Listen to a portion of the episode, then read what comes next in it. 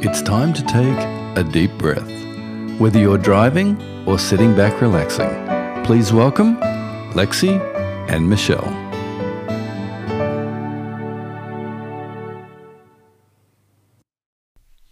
Hey, friends.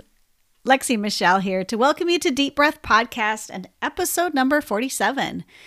This week, we are in Fearlessing in Real Time in Holy Week. And so we have a really special um, meditation series that we've released. And as a treat for you guys today, a little spoiler alert right at the beginning, we're going to let you hear one of those today in this episode. So, Lexi created all three of these meditation series on death, burial, and resurrection theme.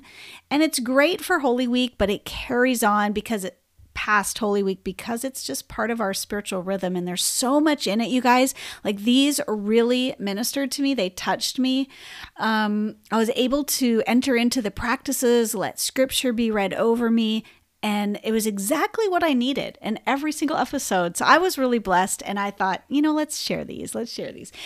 So we'll tell you more about that in a second. But Lexi, I'm curious, what even prompted you to come up with this meditation series? Where did it come from?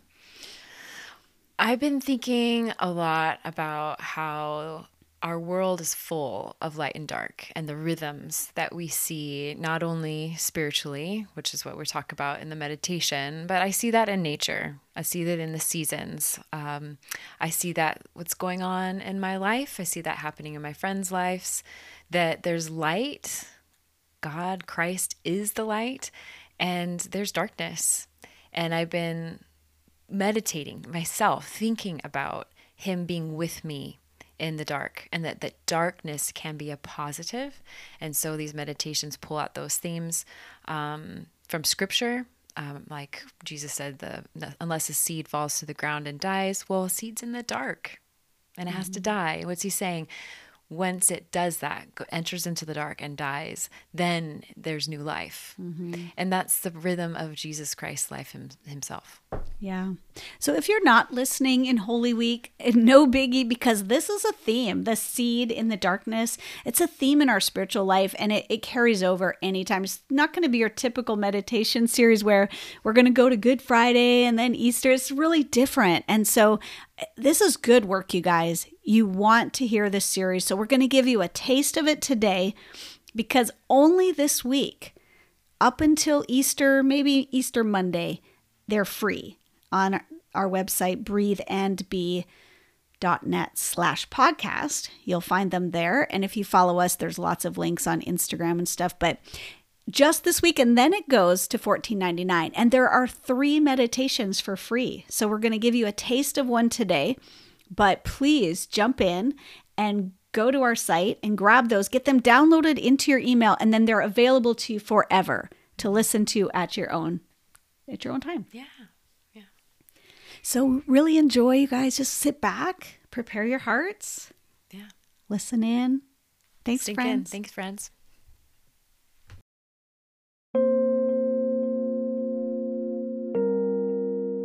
The sacred rhythm of the spiritual life is death, burial, and resurrection.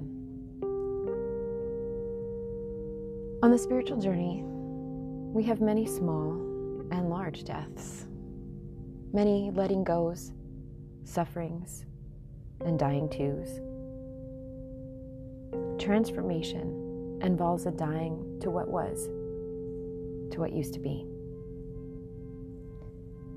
Jesus had said, Unless a grain of wheat falls to the ground and dies, it remains alone. But if it dies, it bears much fruit. Jesus is our great example. And he did not die because of his sins.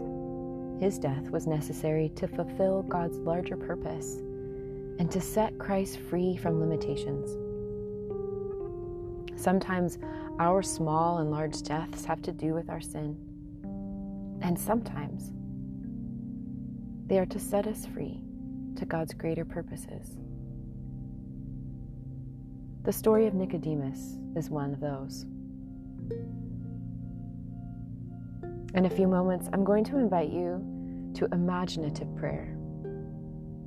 Imaginative prayer uses your five senses as we enter into the story of Nicodemus in John chapter 3, we're going to imagine being there, entering in, being with Jesus, picturing Nicodemus. Be there observing, or maybe enter in as Nicodemus himself, approaching Jesus under cover of night, curious, hungry for understanding, drawn to his ways, but so unsure.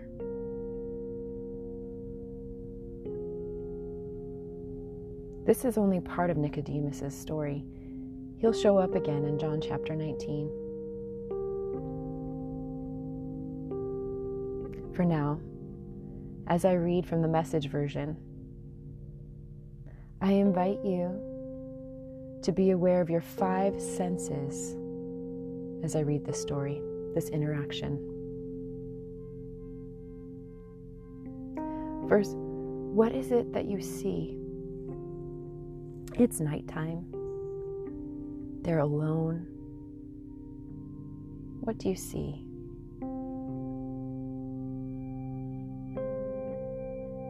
What do you hear? Maybe they're meeting outside and you hear a night breeze or night creatures calling to each other.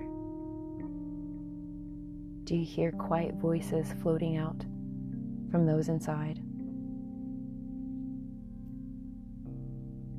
What do you taste? Maybe the taste of dinner still lingers on the tongue.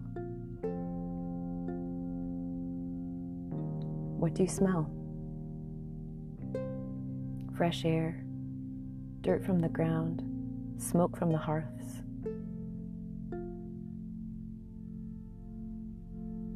And touch. What do you feel? Maybe the cool wind on your skin. Not knowing where it comes from or where it is going.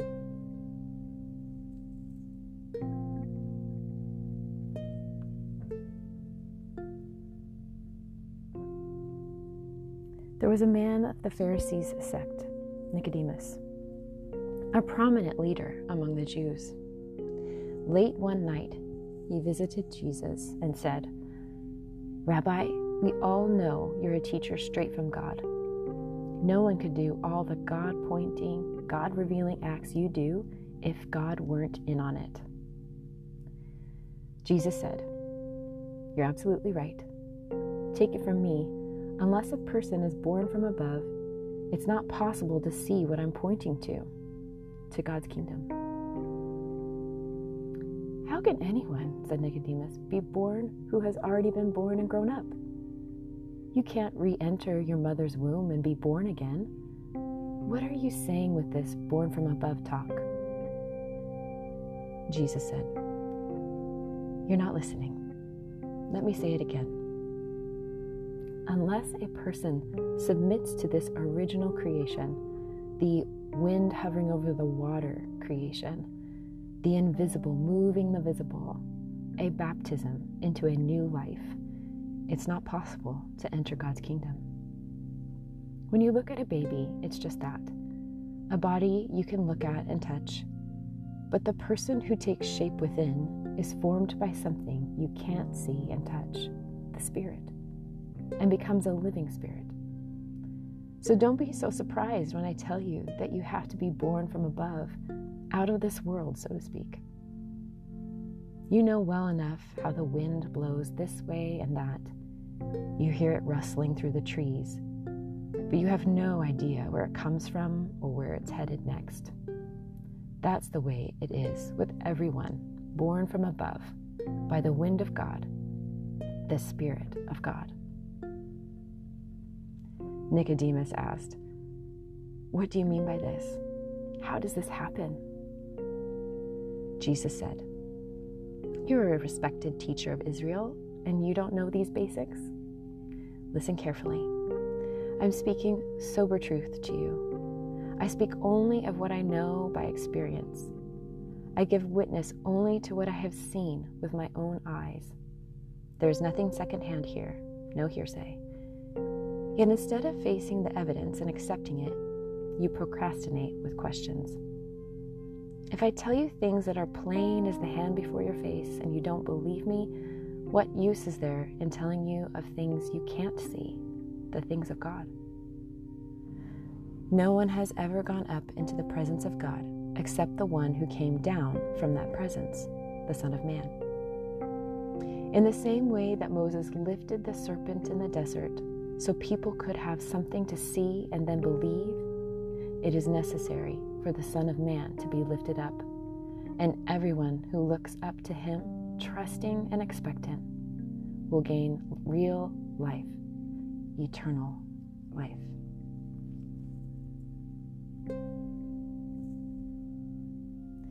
Jesus invited Nicodemus to his first death,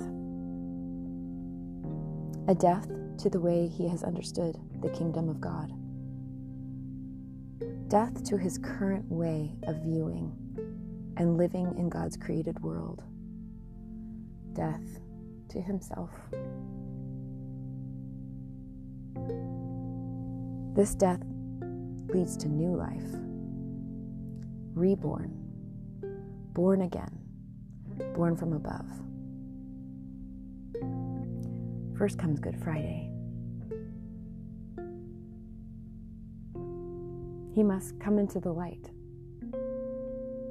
For from the darkness of the womb and the tomb, we are all born into resurrection, new creation, new life.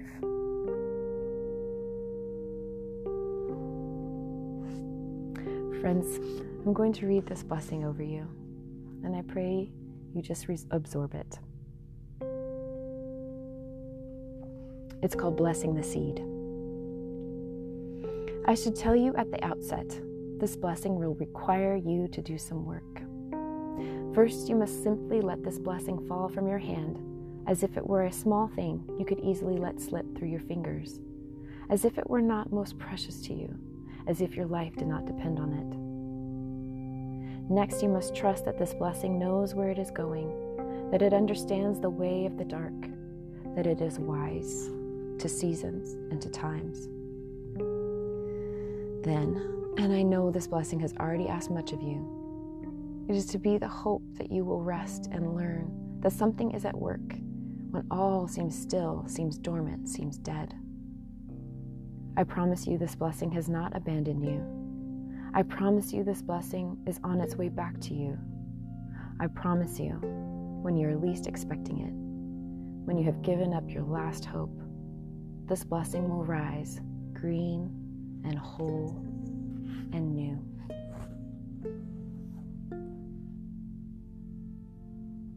I bless you, friends, in the name of the Father, and the Son, and the Holy Spirit. Amen.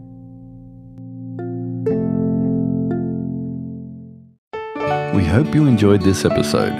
You can find us on your favorite social media platform. Subscribe to listen in next time, and don't forget to take a deep breath.